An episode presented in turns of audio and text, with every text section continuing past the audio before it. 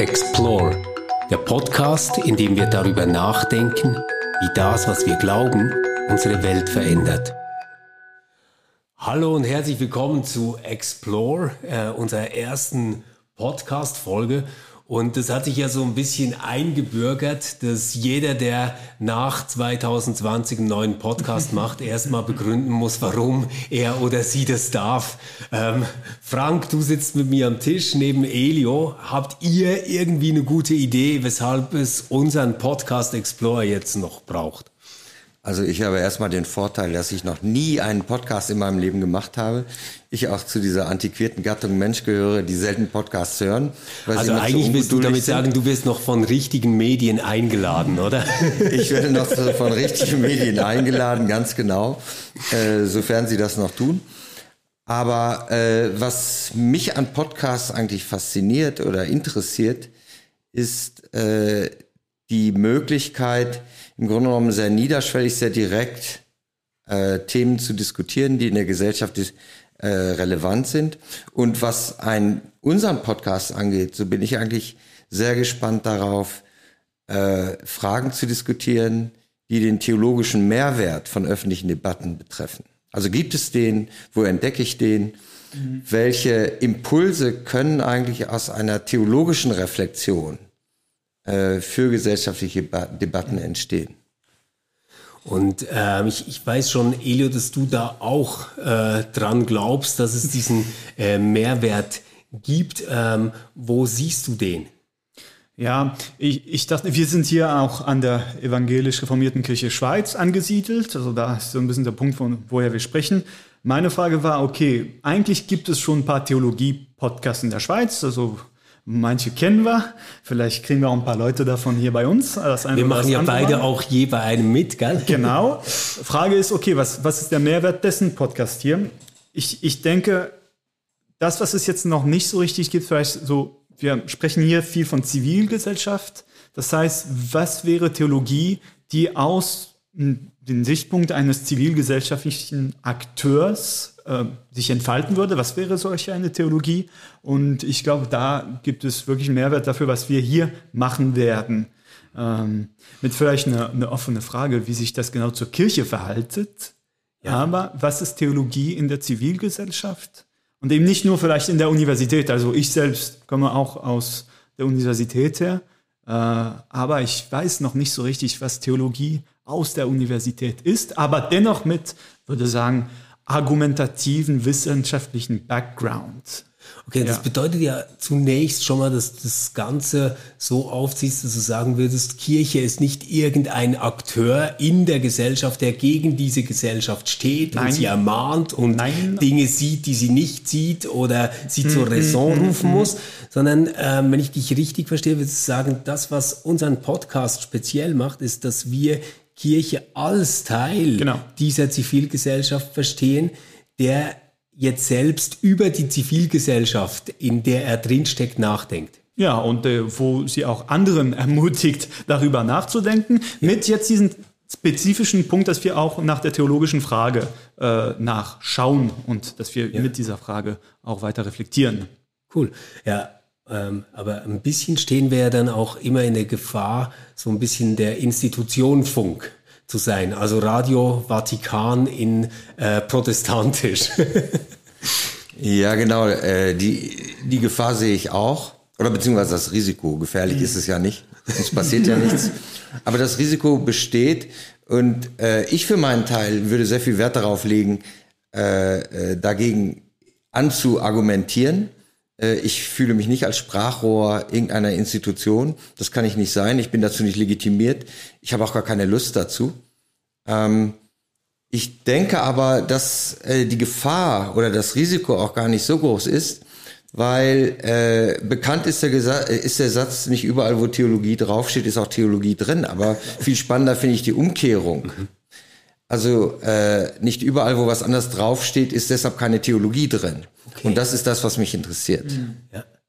Das äh, kann ich mir wirklich sehr spannend vorstellen. Wir werden dann äh, im Schlussteil noch auf konkrete Themen kommen, äh, mit denen wir das gerne durchspielen möchten.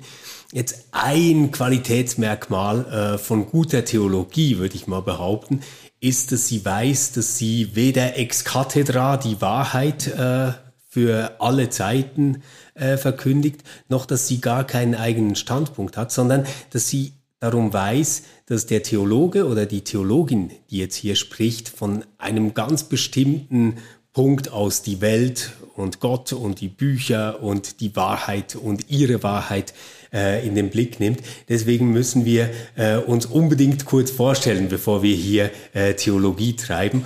Und ein Ding, was ja sofort auffällt, wenn man hier zuhört, ist, äh, hier sitzen äh, drei alte weiße Männer am Tisch, oder? Ja, so alt, also spricht mal für euch, aber ja. Weiße Männer. Elio, wie alt bist du? Sagt man das? Ja, ja in der Deutschschweiz schon. Wir, wir sind viel okay. unhöflicher. Ja, weil ich bin eigentlich nicht ein Deutschschweizer hier. Ja. ja, ich bin um die 30. Um die 30, also ist gut 25.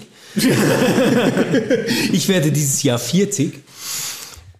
Ich bin der einzige Ü60. Wow. Ja. Und zusammen äh, bilden wir nicht besser und zusammen bilden wir das Kompetenzzentrum für Theologie und Ethik bei der evangelisch reformierten Kirche Schweiz. Frank, ähm, du bist Ethiker durch und durch, du bist auch Theologe. Ähm, wie kommt es, dass man Theologe wird und dass man bei der Kirche arbeitet und dass man für die Kirche über Ethik nachdenkt? Äh, das ist eine sehr äh, komplexe Frage, vor allen Dingen, weil meine Biografie relativ komplex ist. Mhm. Äh, ich habe mir das äh, nicht vorgenommen. Also das Theologiestudium habe ich mir noch vorgenommen. Alles, was dann passiert ist, ist im besten Sinn wirklich passiert. Ähm, theologische Fragen haben mich interessiert, weil ich aus einem sehr religiösen Elternhaus komme, die ich hatte aber das Glück, dass meine Eltern das immer höchst ambivalent erlebt haben und gelebt haben, äh, so dass sie mir einfache Antworten schlichtweg verunmöglicht haben von Kindheit an.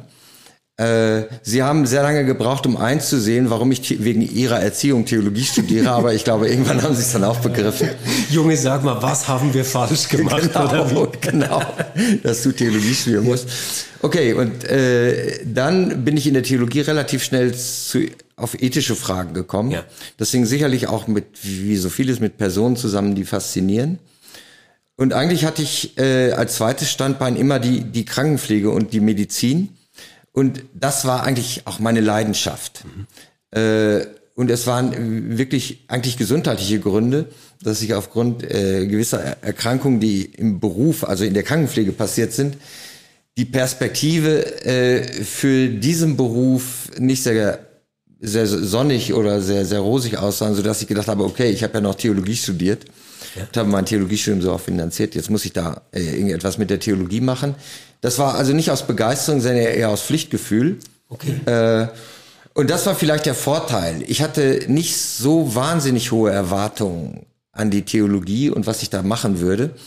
Und bin dann äh, erst an die Universität und dann hier, äh, damals hieß das noch Schweizerischer Evangelischer Kirchenbund, reingeraten und habe plötzlich festgestellt, weil ich eine relativ geringe Erwartungshaltung hatte, äh, positiv überrascht, welche Möglichkeiten sich alle ergeben. Äh, gegenüber der Uni, ich weiß, das klingt jetzt ein bisschen despektierlich, aber ich sage es trotzdem, mh, weil das wirklich meine Erfahrung war. Äh, an der Universität hatte ich immer den Eindruck, ich habe gearbeitet, gearbeitet und dann war so diese Frage, stell dich auf den Tisch und frag, wen das interessiert. Mhm. Äh, und niemand hat sich gemeldet. Und ich kam hier, weiß ich, 2004 oder 2005 äh, zum Kirchenbund, damals in das Institut für Theologie und Ethik. Und äh, plötzlich bekam ich Anrufe von Journalisten und Journalistinnen. Das hatte ich noch nie im Leben erhalten und ich bin ganz furchtbar auf die Nase gegangen, als äh, äh, sie plötzlich, ich plötzlich merkte, ah, was du hier machst, das hat eine gesellschaftspolitische Relevanz, da wollen Menschen etwas wissen und sie meinen es nicht nur gut mit dir. Ja, ja, ja. Und das war, das war eine ganz verrückte Erfahrung, aber jedenfalls die, die Quintessenz, wenn ich jetzt zurückschaue, äh, die letzten Jahrzehnte inzwischen schon, war, dass ich merkte, ich kann etwas tun, für das sich zunehmend eine Leidenschaft entwickelte, auch gerade in dem kirchlichen Kontext. Und gleichzeitig habe ich festgestellt, es gibt ein gesellschaftliches Interesse daran, was ich tue. Äh, nicht immer positiv, immer ambivalent. Ich schätze inzwischen auch die Ambivalenz. Ich zucke immer zusammen, wenn ich so Begeisterungsstürme irgendwann höre, was eher selten vorkommt, aber sie finden statt. Äh, aber so eine, ein kritisches Interesse, äh, das schätze ich ungemein. Aber es ist ja schon spannend, dass du in einer Zeit, wo ähm, Kirche über den gesellschaftlichen Relevanzverlust klagst, äh, deine eigene Geschichte so erlebt hast, dass du nach Uni ähm, hier bei der Kirche mal Relevanz für deine Themenpositionen und die Dinge, die du gedacht hast, ähm, erfahren konntest. Ja, ich muss sagen, biografisch äh, lebe ich auch ein bisschen antizyklisch zu äh, dem Narrativ äh, äh, über Kirche mhm. in den letzten Jahren. Wenn ich meine Agenda schaue, kann ich nicht feststellen, dass die Relevanz von Kirche abgenommen hat. Ganz im Gegenteil. Äh, ich sehe ein, ein sehr starkes Interesse in ganz verschiedenen Bereichen. Also ich bin ja auch relativ viel außerhalb äh, des kirchlichen Kuchens und Kontextes unterwegs. Ähm, da, ja, mich sprechen die Menschen nicht an und sagen, jetzt sag mal als Theologe was dazu, wobei das auch vorkommt, ja. in völlig säkularen, also medizinischen Kontexten und so weiter und so fort. Aber das Interesse, äh, ich sag mal, so meine Perspektive, äh, die ja, wo man der Stallgeruch dann schon äh, deutlich wird. Äh, da, da gibt es ein, ein äh, dezidiertes Interesse und auch finde ich auch ein sehr unpolemisches. Ja. Jetzt äh, switche ich mal zu dir rüber, Elio. Ähm, ja. Aber wir wissen jetzt, du bist gut 25 Jahre alt. Man hört es zwar kaum, aber ähm, lebst in der Westschweiz. Genau. Äh, da musst du unbedingt ein paar Worte dazu verlieren. Auf aber aber erstmal die Frage. Nein, Nein, lieber nicht, nicht, lieber nicht. Ähm, okay. Bleib bei uns, Elio. Bleib ich bleibe, uns. ich bleibe. Ähm, aber erstmal vielleicht die Frage, erlebst du das auch so, dass ähm, gesellschaftlich oder in deinem Umfeld noch sowas wie eine Neugier auch auf theologische oder kirchliche Positionen besteht? Ich würde sagen, ja, ja schon. Aber von meinem eigenen Hintergrund ist das eigentlich ziemlich kontrastiert zu was gerade Frank äh, dargestellt hat. Ich, ich selbst bin eigentlich so eher ein Produkt der reformierten Kirche Schweiz, würde ich sagen. Also ist dein Papa Pfarrer? Äh, meine Mutter auch. Und deine Mutter auch? Ja, und das, ja, und das Schlimme dran, wir sind eigentlich, äh, ich habe drei Schwestern und wir alle vier haben... Alle Pfarrerinnen? Nein, nein, eine schon. Nein, das ist wirklich ganz schlimm.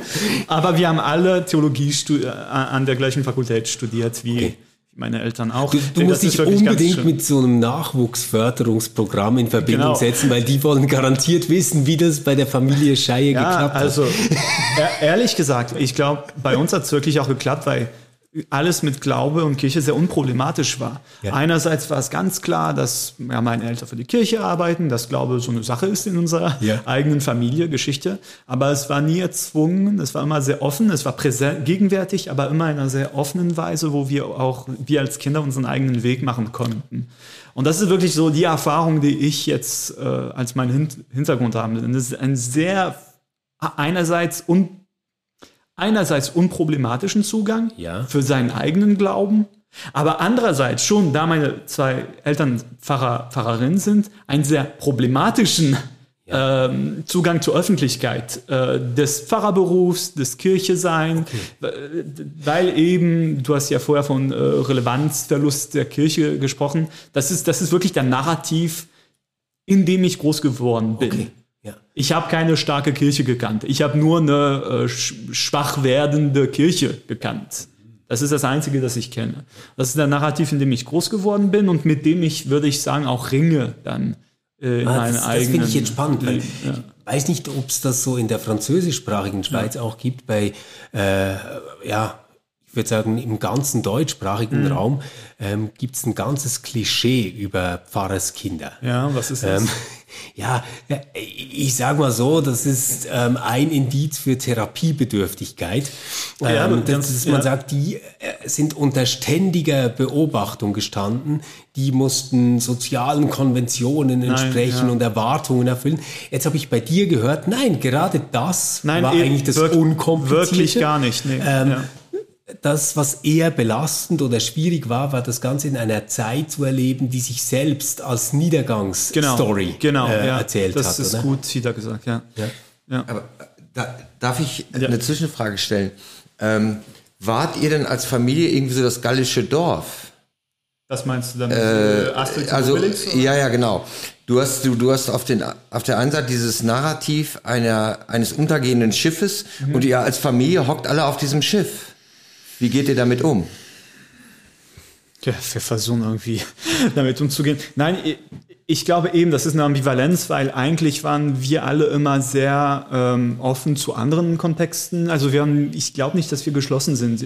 Also ich, ich war, jedenfalls für mich kann ich sagen, ich war immer aktiv in sehr verschiedenen Kreisen, wo es auch kirchliche Kreisen war, aber eben nicht nur. Es könnte irgendwie Jugendkreise des Ortes sein. Ich mache auch Musik, also oder Freundeskreisen, die eben nicht kirchliche, nur kirchliche Kontext sind.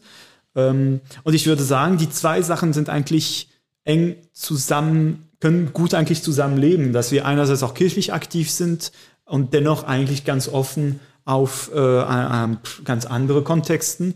Das Schwierige vielleicht ist zu sagen, ja, eigentlich ist das, du hast vorher von das Therapeutische gesprochen, wie wird man nicht schizophren da drin? Das ist vielleicht manchmal der Challenge, den wir haben. Und das ist auch der Challenge, den ich in meinem eigenen, eigenen Theologiestudium äh, erlebt habe. Und ist da nie der Moment gekommen, wo du gesagt hast, quasi so mit der pubertären Ablösung von Elternhaus Ja. erledige ich das mit der Religion gleich mit? Nein, das nicht so. Nein, eben nicht, weil das nie ein Zwang war. Also es war immer sehr offen, was ich damit machen würde.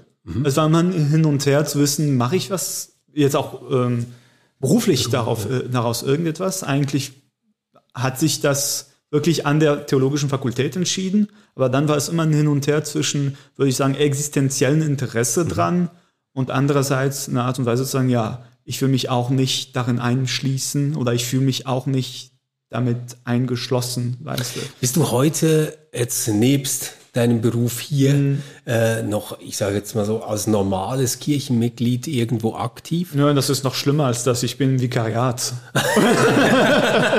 Also du bist auf dem Weg äh, ins Ja. Pfarramt. Ja, das ist, ja, nein, nein, ich habe wirklich ein Problem. Ähm, ja, ich bin auf dem Weg zum Amt und das hat sich für mich wirklich entschieden, okay, das ist vielleicht auch Teil meiner Geschichte das, und ich bin bereit, das mit mir zu tragen und sehen, wie, wie, wie kommt man damit weiter. Andererseits war mir eben auch wichtig, dass ich mich nicht in einer Rolle einschließe. Und Und darum- ihr macht ja schon auch so Supervision und denkt Ja. darüber nach, oder?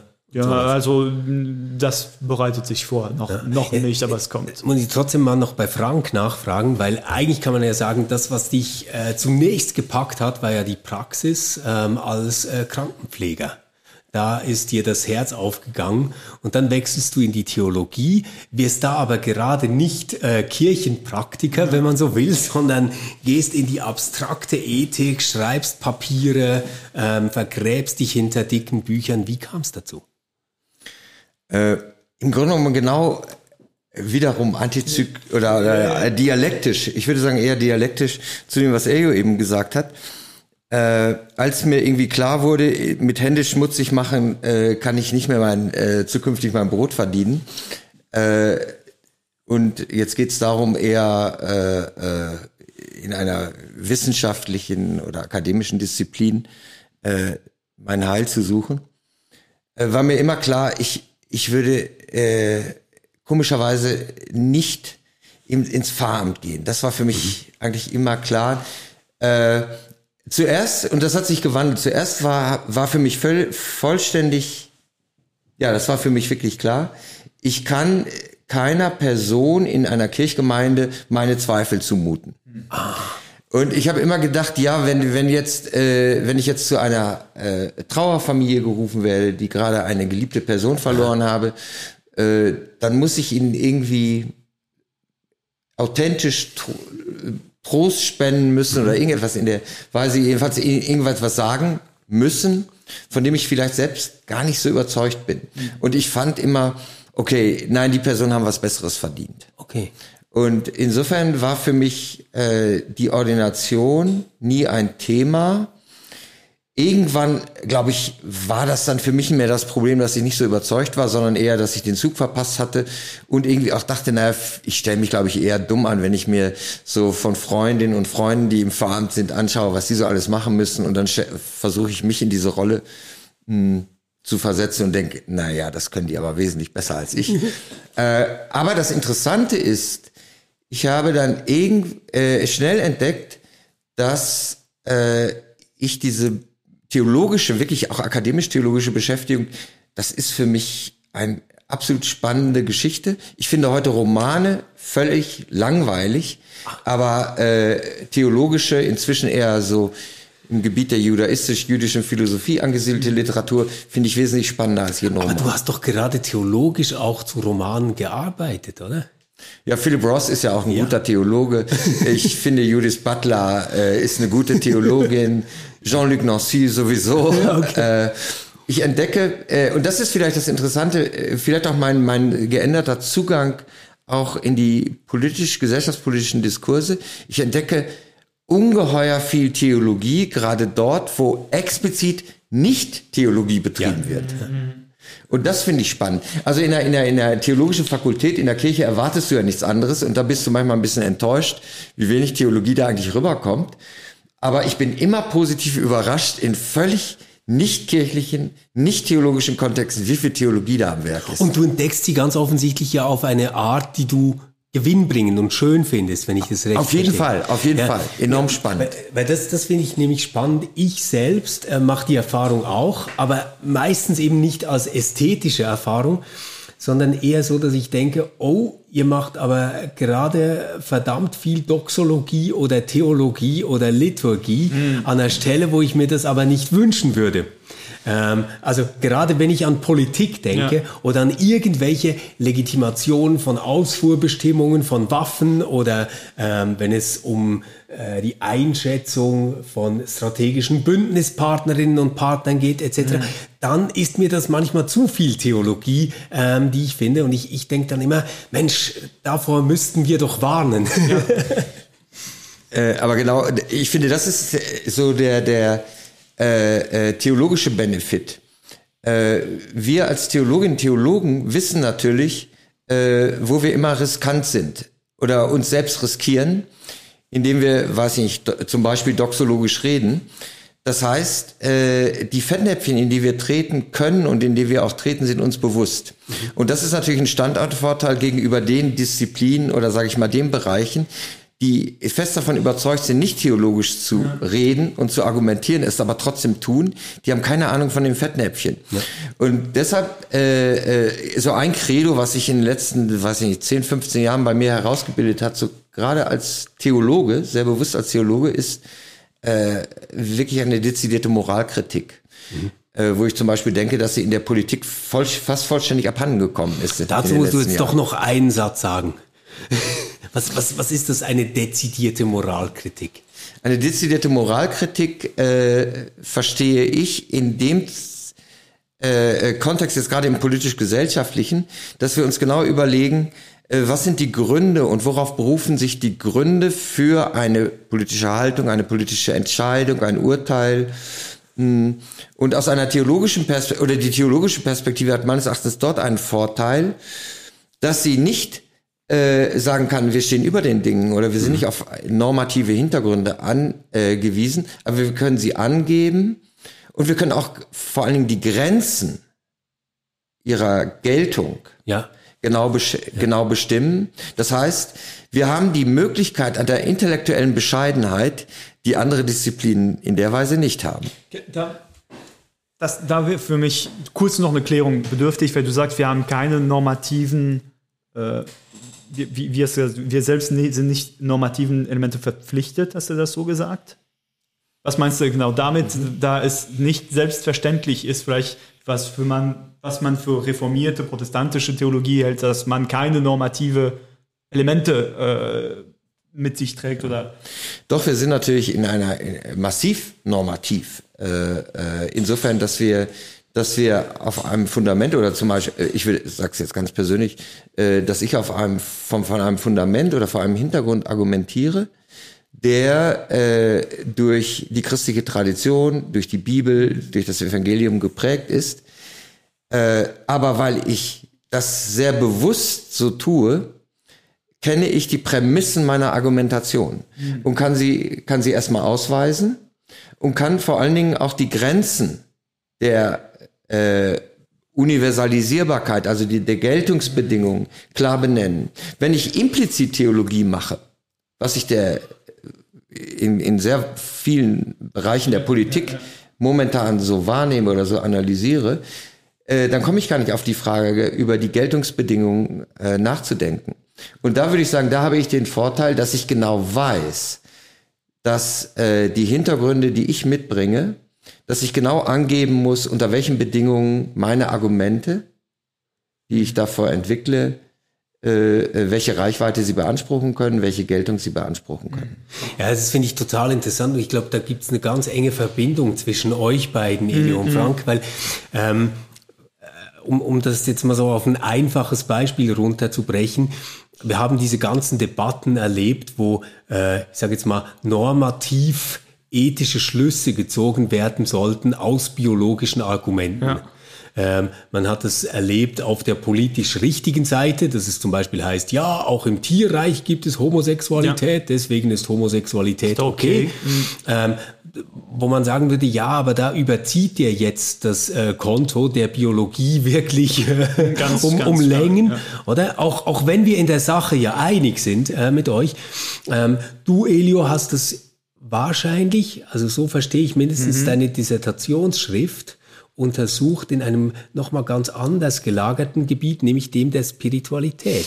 Thema Spiritualität da begegnet ja. mir das ständig, wenn ich Podcasts höre, dass da vollmundig von irgendwelchen Transzendenzen, genau. von Gott, von Letztem, von Allumfassendem die Rede ist, ohne dass es überhaupt einen Kohärenzanspruch genau. gibt, aber ja. es gibt auch keine Scham, darüber Nein, zu sprechen. Genau. Und wenn ich das so vergleiche mit einem Gottesdienstbesuch, dann habe ich das Gefühl, unsere Pfarrerinnen und Pfarrer sind sehr viel beschämter, genau. wenn sie von ja. Gott sprechen müssen, als die Influencerinnen und Influencer in ihren Spiritualitätspodcasts. Genau so, und ja. da sehe ich irgendwo eine Nähe zwischen der Herangehensweise, wie ihr beide über Theologie nachdenkt. Ich würde, okay, das ging jetzt vielleicht ein bisschen schnell für mich. Ähm, ich glaube schon, insofern man eben nicht, also eben, wenn man diese Geltung, also wie man, was ich gemacht habe mit diesem Wort Spiritualität, ist einfach hinterzufragen, okay, man benutzt dieses Wort, man benutzt es in einer, in einer bestimmten Selbstverständlichkeit, die eigentlich überhaupt nicht selbstverständlich ist. Und das hat man inzwischen auch sehr gut analysiert, dass das ein fuzzy word ist. Und ja, die, die Frage war, okay, äh, man benutzt dieses Wort jetzt in Kirche, auch in Gesellschaft äh, und besonders in Kirche dann mit einem theologischen Anspruch, zu sagen, okay, äh, wie verhält man, wie verhält man sich theologisch dazu? Und meine Sache war die zu sagen, okay, eigentlich ist ist die Sache jetzt nicht, dass ich dieses Wort als Theologe theologisch färben muss, sondern es ist eher, wie kann ich einerseits reflektieren, wie diese ähm, Unbedingtheit sich auf einmal mit diesem Wort bindet, weil das öfters passiert. Was sagt das uns mit, zur Gesellschaft, zur Dynamiken der Gesellschaft auch und auch mit Machtfragen hat das was zu tun? Also das habe ich jetzt nicht direkt in der Dis analysiert, aber das interessiert mich jetzt gerade, wie dieser Spiritualitätsdiskurs mit Machtfragen ja. was zu tun hat. Und das Theologische dran ist eben, dass, für mich jedenfalls, dass dort eine Unbedingtheit in, äh, eigentlich ins Spiel kommt, die Aber nicht reflektiert, die nie explizit sein kann. Und Aber siehst du da die Verbindung zu Macht? Jedenfalls spielt sie dort eine Rolle. Ja. Die Unbedingtheit meinst du? Oder weil, weißt ja. du, so ganz äh, von Ferne her betrachtet ja. könnte man ja sagen, ja, ist doch eigentlich klasse. Also das kirchliche Monopol ist gefallen. Ja. Äh, Spotify ist jetzt verantwortlich ja, genau. äh, als Host für alle Arten von Ideen, die genau. es gibt. Ähm, und wir haben die demokratischsten Verhältnisse, die es jemals gab. Ja. Jeder kann seine Ideen über Gott und die Welt hochladen mhm. und ähm, findet so viele Hörerinnen und Hörer, vielleicht wie er verdient.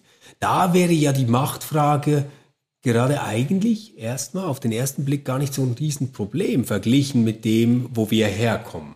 Ja, aber da vergisst man, das ist vielleicht ein erster Punkt, aber dann vergisst man, dass das sofort einen Rückeffekt auf öffentliche Institutionen hat. Eben, dass man auf einmal eben öffentlich über das Wichtig, was für mich am wichtigsten ist oder was ich für als Transzendenz erlebe, dass man damit dem Wort Spiritualität öffentlich äh, vorkommen kann. Das wird dann auch wieder benutzt in anderen Kontexten. Man sieht das in der Entwicklung von Seelsorge in Richtung Spiritual Care, wo man auch nicht so richtig weiß, was man eigentlich damit meint mit Spiritualität. Das muss man schon erfinden. Und dann sieht man, wie diese Sachen eigentlich immer schon mal in Entwicklung sind, nicht äh, an, in einen Ort eingeschlossen sind und dass man öfters so macht, als ob man weiß, was man sagt und tut. Aha. Und ich würde sagen, mein Job als Theologe ist es auch, mal, ja, das im Blick zu nehmen. Also, was passiert da eigentlich mit dieser Unbedingtheit, die mit uns spielt, auch irgendwie? Ja, das finde ich spannend. Und eigentlich baust du mir jetzt gerade eine Riesenbrücke ähm, zum Abschlussteil. Ja, aber ähm, warte, wir, müssen, genau, wir müssen eigentlich den Spieß ich umdrehen. eigentlich ja. auch noch kurz e- vorstellen. Wer, wer, bist du, Stefan, der uns so befragt?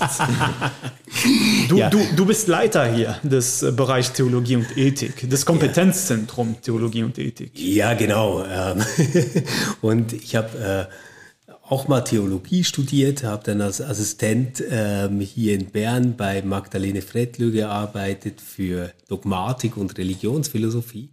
Ähm, habe dann für die Zürcher Landeskirche gearbeitet, unter anderem ähm, dieses Projekt RefLab äh, aufgebaut ähm, mit diesem Team da, dem ich immer noch sehr verbunden bin. Und ähm, arbeite jetzt seit September, also gleichzeitig wie du, also äh, du Elio, Elio ja. ähm, hier äh, bei der EKS. Und unsere Idee oder meine Motivation, muss ich vielleicht sagen, hier zu arbeiten, war, dass ähm, früher der SEK, später dann die EKS, die haben wirklich immer wahnsinnig fundierte und differenzierte Papiere verfasst. Und manche davon habe ich wirklich äh, in den Pro-Seminaren äh, mit den Studis gelesen und diskutiert und behandelt. Und ich dachte immer, das findet aber irgendwie nicht die Verbreitung, die das verdient. Also sehr viel undifferenziertere, schlechtere Positionen waren immer sehr viel bekannter als das, was ich von hierher mm, kannte. Mm, mm, und das hängt dann auch damit zusammen natürlich, wie die Institution mit diesen Papieren umgeht ja, genau. und wie sie darüber spricht und welche Öffentlichkeit äh, sie den Personen und den Papieren, die dahinter stehen, geben möchten. Und das, das war für mich eine wichtige Motivation, mich hier zu engagieren. Und das ist das Gespräch, das wir gerade vorher äh, geführt haben, das, was du gerade du ansprichst, das ist auch nicht ohne, ohne Beziehung zu deinem eigenes Dissertationsthema. Wo eigentlich ja. Geltungsansprüche in der Öffentlichkeit so äh, im Zentrum waren. Ja, genau. Ich habe so eine Habermas-Diss äh, geschrieben ähm, weil da ist in der Theologie wirklich etwas schiefgelaufen mit Habermas. Ähm, die haben nämlich alle versucht, ähm, den quasi so als altersfrommen, milden Mann ähm, dann doch nochmal zu taufen ähm, und ihn von der Frankfurter Schule ähm, in die Kathedrale äh, rüber zu zügeln. Mm, mm, mm, und das äh, ja, war, war meine Intuition, dass da was schief läuft. Aber Habermas hat einen wichtigen Punkt gesehen, nämlich dass Religion in der Gegenwart vor drei großen Herausforderungen steht. Die eine Herausforderung besteht darin, aus eigenen Gründen ähm, ein positives Verhältnis zum Pluralismus zu finden. Mhm. Das, die andere Herausforderung bestand darin, ähm, zu akzeptieren, dass in Wert- und Orientierungsfragen die Wissenschaften, und Habermas meint damit auch Naturwissenschaften, äh, maßgeblich sind in unserer Gesellschaft. Ähm, und der dritte Punkt war, ähm, zu akzeptieren, dass der liberale Rechtsstaat den religiösen Offenbarungswahrheiten und ihren Ansprüchen übergeordnet ist. Hm.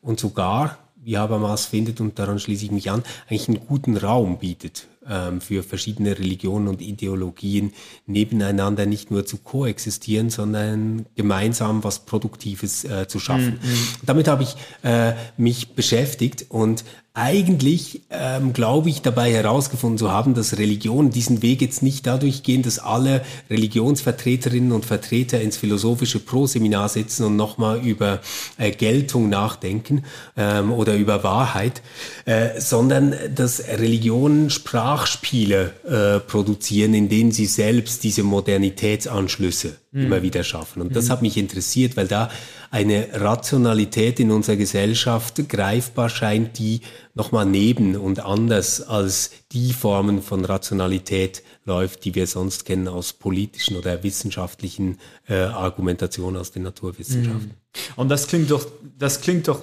gut mit dem, was wir vorher gesagt haben über diese zivilgesellschaftliche Dimension dessen, was wir hier machen, ja, klar. oder? Äh, des, deswegen bin ich ja da auch so Na. drauf angesprungen, oder? Weil ich, äh, das ist schon so ein Credo von mir, wenn es um Kirche geht. Ich weiß nicht, ob ich an die eine heilige Kirche glaube, das weiß ich nicht. Aber ich glaube ganz fest daran, dass Kirche ähm, in dem Sinne, wie ich Teil davon sein möchte, nur sinnvoll ist als ein Teil von Zivilgesellschaft, der sich selbst als Teil dieser Zivilgesellschaft versteht.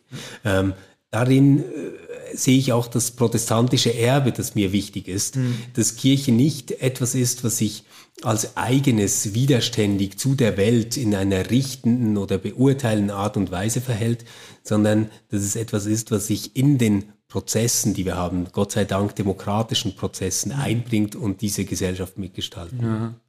Ich sage nur kurz, das ist auch genau der Punkt, warum ich selbst hier auch an der EKS äh, bin, weil ich finde, dass der Anspruch, also den, das, was du gerade erwähnt hast, auch hier sozusagen am stärksten wird. Wir können nicht anders, natürlich können wir eine, wir haben eine Pluralität von Perspektiven inne, die sich ähm, ähm, äußern in, in, in der EKS.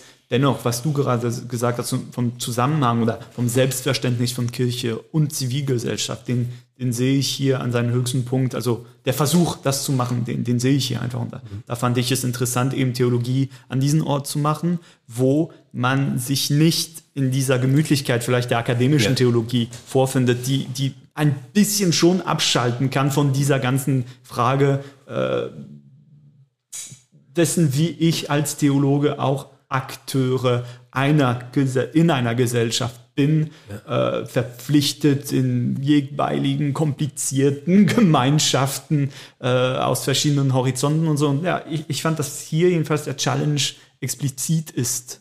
Also Genau. Ja, also ich, ich glaube tatsächlich auch, dass hier Ethik und äh, Theologie wirklich auch äh, zu einem praktischen Thema werden. Genau, Äh, ja. Nämlich indem sie irgendwo ähm, im Namen und für und im Rahmen einer Institution betrieben werden. Und ich glaube, das ist genau diese Gratwanderung, die wir gehen müssen, irgendwo dieser Institution äh, loyal zu bleiben. Ähm, weil, weil wir ja selbst Teil sind davon. Das ist auch eine Glaubwürdigkeitsfrage. Und auf der anderen Seite aber auch eine kritische Distanz und Beobachtung. und das ähm, ist, das wäre doch mal typisch Protestant, ja, oder? Würde ich auch sagen. Ja, ich, äh, diese institutionelle Einbindung hat für mich noch einen anderen Aspekt. Äh, ich weiß, das klingt immer ein bisschen komisch, äh, wobei ich ziemlich fest davon überzeugt bin, dass äh, äh, Theologie als auch theologische Ethik zu machen äh, etwas, etwas zutiefst Komisches hat. Und zwar in dem Sinn von Max Frisch Gantenbein, äh, der mal gesagt hat, äh, ich probiere äh, Geschichten an wie Kleider. Ja. Und äh, da gibt's da gibt's diesen schönen Satz in dem Zusammenhang, äh, ein Mensch macht eine Erfahrung und sucht sich dann die Geschichte dazu. äh, Im Grunde genommen nehme ich äh, Theologie, oder jedenfalls bin ich da hingekommen, dass Theologie dort äh, in dem Zusammenhang eine sehr wichtige Funktion hat. Nämlich, dass es tatsächlich so ist, dass wir Erfahrungen machen. Und das gilt jetzt nicht für die Theologie, sondern äh, die Theologie ist eine, eine Lieferantin von Geschichten dazu, wie andere auch. Und ich glaube aber im, in, in, in dieser Konstellation, äh, dass wir für Erfahrungen, um sie zu deuten, Narrative, also Geschichten brauchen, sind äh, für mich Naturwissenschaften, Politik, weiß ich nicht, wir können uns das ausdenken, was wir wollen, Gesellschaftsbereiche, äh, wissenschaftliche Disziplinen und so weiter, vollständig gleichgestellt.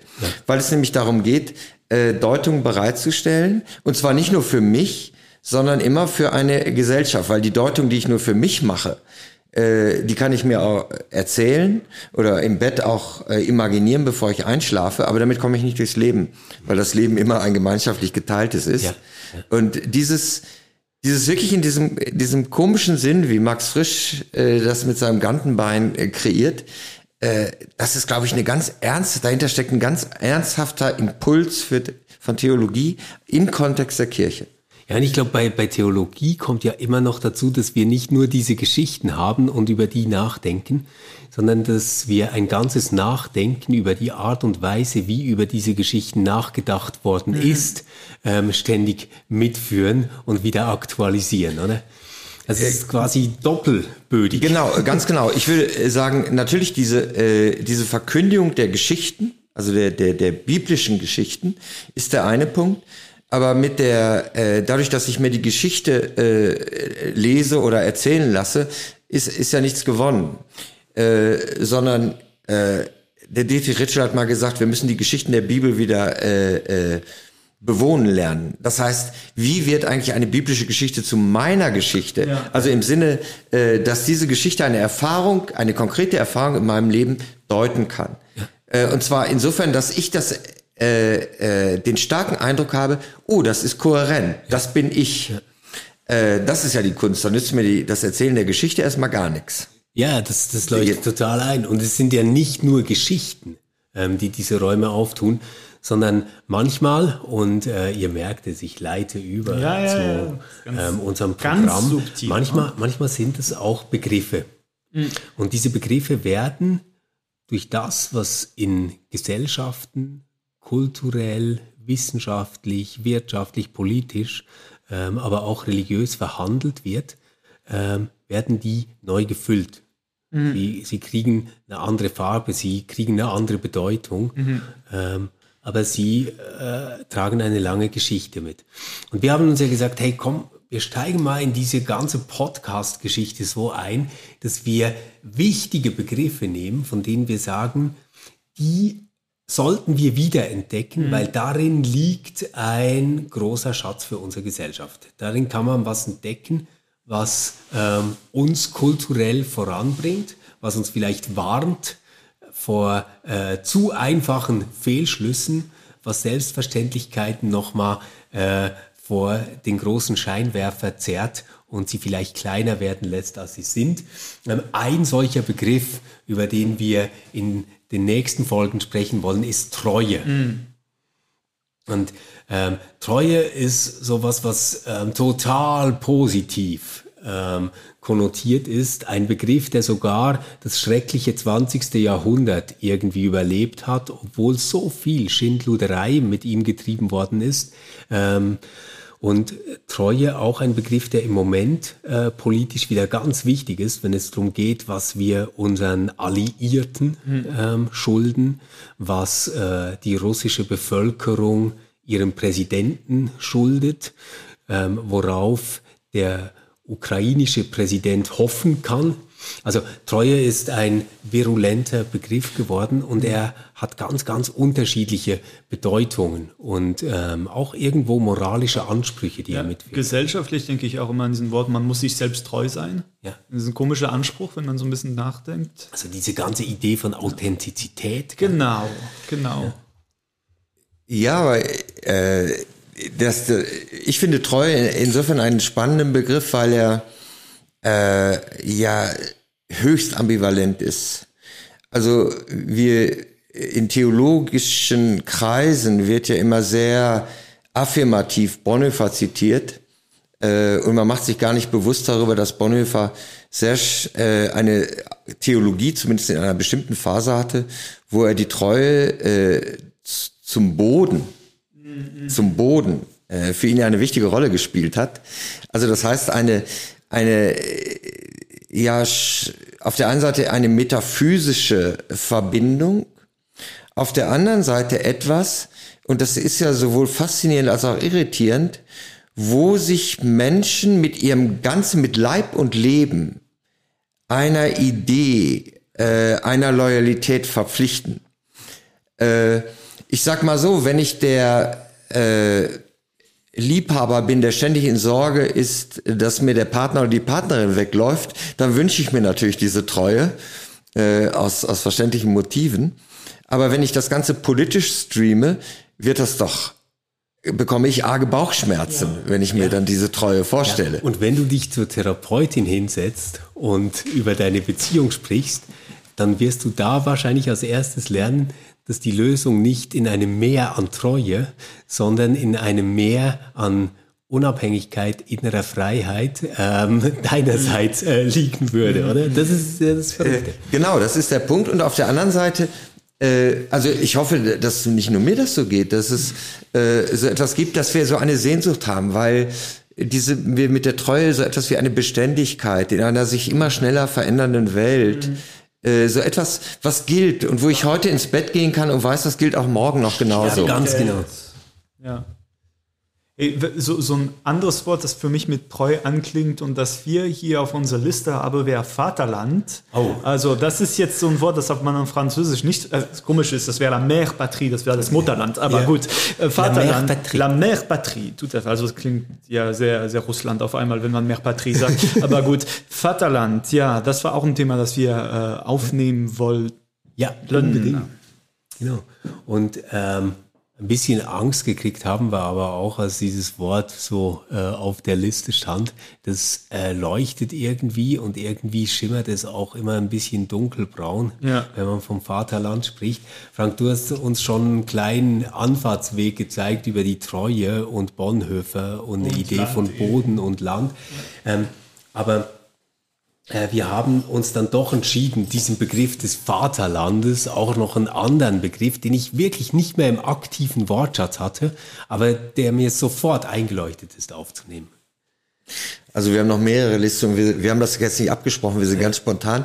Aber ich unterstelle mal, dass du die Mutterliebe meinst. Ja, ganz genau. Äh, das, das, war ist, so stark. das war eigentlich diese Idee. Und zwar äh, sind wir ein bisschen darauf gekommen, weil ich in einem anderen Zusammenhang über ein ganz anderes Thema nachdenke, das dritte Geschlecht. Äh, wir wissen, äh, es gibt eine aktuelle Diskussion. Der Bundesrat hat abgelehnt, äh, einen dritten Geschlechtseintrag zuzulassen, offiziell. Und da gibt es jetzt eine sehr interessante Diskussion darüber. Und wenn wir jetzt die Geschlechterdiversität diskutieren, was hat das eigentlich, was bedeutet das eigentlich für solche Begriffe und für diese Vorstellungen? Also gibt es noch diese, diese Mutterliebe, die in der philosophischen als auch in der theologischen Tradition ja. immer für diese Unbedingtheit der, der affektiven Bindung ja. Die stärkste Bindung, Hans Jonas, der Philosoph, hat immer auf die Mutterliebe hingewiesen, wenn er besonders Augustinus hat ein ganzes Buch drüber geschrieben und es nicht genau, gemerkt, oder? Genau, genau, genau. äh, darüber sprechen und wenn wir, äh, was ich äh, äh, hochinteressant finde, diese Geschlechterdebatten, die wir, also Sex and Gender, äh, äh, seit Judith Butler eigentlich diskutieren. Was macht das eigentlich mit solchen Vorstellungen? Ja. Es geht ja nicht nur um den Begriff, ja. sondern äh, den kann man ja austauschen, aber dahinter steht ja auch eine Idee. Ja, die äh, Frage eine ist, Vorstellung. ob diese Idee selbst doch mal ein Geschlecht hat. Genau, ganz genau, ganz genau. Und äh, äh, interessanter nicht, wenn es das Mutterland im Französischen ist und das Vaterland. Wieso gibt es diese Geschlechterzuordnung? Mhm. Was wir ja auch äh, genau wissen, das geht auch für Mond und mhm. äh, Sonne, genau. Hm, die auch geschlechtsspezifisch und anders genau. geschlechtsspezifisch konnotiert sind. Das ist doch nicht zufällig. Und was steckt dahinter? Äh, gehen damit, äh, sind wir, wenn mit der, sage ich mal, mit der Geschlechterdiversität, sind wir auch diese ganzen eigenartig äh, äh, muffigen Vorstellungen von Mutterliebe und Vaterland losgeworden? Ich bestreite das oder bezweifle, dass es das so ist und frage mich, in welches, in welche Hülle packen wir jetzt diese ja, Vorstellung? Ja. ja. genau. Also wo, wo hat äh, diese Vorstellung weitergelebt? Weil, weil dass sie weiterlebt, das sehen wir allen Tagen. Also und zum letzten Thema, das, also ich finde jetzt ganz krass, dass man von Vaterland bis zur Mutterliebe und dann zur Strafe kommt. Ja. Ich bin ja gerade sehr jüngst Vater geworden ja. und ich verstehe, auf einmal leuchtet mir das sehr ein, dass man von Mutterliebe zur Strafe kommt. okay. ich, ich, ich, vermute, es hängt mit einem bestimmten Schlafdefizit zusammen. Ach, ja, und viel Geschrei und Eben mhm. hätte man sich gedacht, dass so viel Liebe auch als Strafe erfahren werden kann. Das hätte man vielleicht nicht vorausgesehen. Ja. ja. Aber Strafe eben, das war noch Wo, ein Thema. Wobei das, das, das Kindergeschrei kannst du wirklich theologischerseits am besten mit der Erbsünde erklären. Wurde auch schon gemacht. Ja, ja. äh, äh, auf einmal kommen, haben alte Themen wieder einen neuen Glanz. Man, ne? man versteht den Sitz im Leben dieser Ideen. Ja, genau. genau. So, ja. aber hey, Strafe. Wunderbar. Ja, über, über Strafe äh, werden wir sprechen. Wir, wir werden ganz bestimmt auch immer wieder, ohne dass wir das explizit machen, über so große Begriffe wie das Kranke, das Böse etc. Ähm, sprechen müssen. Wenn ihr selbst, die ihr bis jetzt dran geblieben seid, Ideen habt, worüber wir auch noch sprechen müssen, oder wenn ihr Fragen habt, ähm, wo ihr sagt, das sollen uns jetzt mal die äh, Theologen von der EKS erklären, dann schickt uns das. Wir versuchen das immer wieder so in einem kleinen Q&A ähm, entweder zu beantworten oder auf unserer Blogseite was dazu zu schreiben. Ihr findet es unter www.frefblog.ch. Ähm, da findet ihr das. Ähm, da gibt's ganz verschiedene Texte zu spannenden ethischen Themen, religiösen Fragen, theologischen Fragen, ähm, Blogbeiträge oder äh, neue theologische und nicht theologische, philosophische und ethische Literatur, die wir vorstellen. Ähm, wir wünschen euch viel Spaß. Wir freuen uns, von euch zu hören. Ähm, bis zum nächsten Mal. Das wird sein in zwei Wochen schön, ähm, wenn ihr wieder dabei seid. Und ähm, ihr könnt den Podcast überall abonnieren, wo es ihn gibt. Ihr könnt ihn auch auf unserer Webseite hören. Und ganz toll ist, wenn ihr ihn ähm, auch Freunden und Kolleginnen äh, weiterempfehlen mögt. Ähm, gebt euch Sorge, bis bald. Tschüss. Tschüss.